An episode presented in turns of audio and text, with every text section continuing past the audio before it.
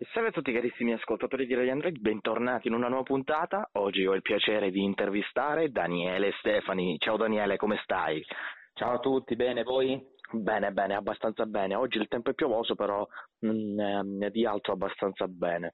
Che ne diresti un po' di sciogliere il ghiaccio presentandoti per chi magari è in ascolto e non ti conosce ancora? Beh, sai, prese- autopresentarsi è sempre molto difficile. No? Eh, eh, cantautore che vive di musica da tanti anni, ho fatto tante belle cose, insomma, dal Festival di Sanremo al Festival Bar, eh, musical, a teatro, a... questo è insomma il, il quarto disco in italiano che sta per arrivare nel prossimo anno e quindi che dire, insomma, una vita per la musica direi, questa è la frase più adatta. Va bene, ehm, a proposito di questo disco ti va di parlarcene un po' di più? Assolutamente, allora l'album arriverà come dicevo nel 2019, la data ancora non l'abbiamo decisa, però sarà credo nella prima parte dell'anno, e, anticipata da due singoli che sono stati molto importanti, il primo Italiani, eh, con la partecipazione nel video di Lorella Cuccarini, che insomma è una rappresentante dell'italianità che io volevo trasmettere in qualche modo, ovvero quell'italianità che in questi anni all'estero ho avuto modo di vivere portando insomma, la nostra bandiera musicale non solo in giro per il mondo.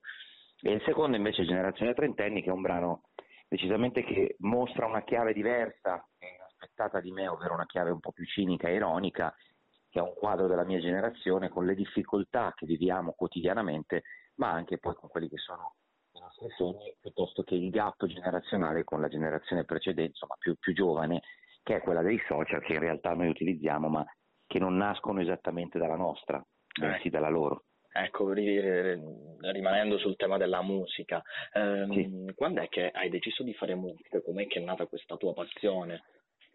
Ma guarda, eh, in realtà è nata fin da primi anni di vita, nel senso che quando avevo quattro anni, quattro anni e mezzo ho iniziato a chiedere alla mia famiglia insomma, di, di farmi suonare, avevo una ah. piccola tastierina in casa e, e da lì insomma, è nato tutto per gioco perché ovviamente la mia famiglia insomma, non poteva pensare che già a cinque anni sapessi esattamente che eh, volevo diventare. Eh, Però insistevo, quindi a quel punto mi hanno detto va bene, se vuoi eh, insomma, iniziare. Ho iniziato da piccolissimo, poi mi sono iscritto al conservatorio e anche lì parallelamente ho sempre fatto le mie serate musicali in giro, insomma, perché per me il premio del fine settimana era poter andare a suonare da qualche ecco. parte a cantare. Sì, poi da cosa nasce cosa e adesso eh, siamo qua. Eh, come ultima cosa voglio chiederti quali sono i sogni che vorresti realizzare in questa tua carriera musicale?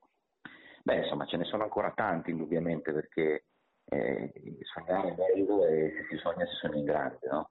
È gratis, come ecco. dicono.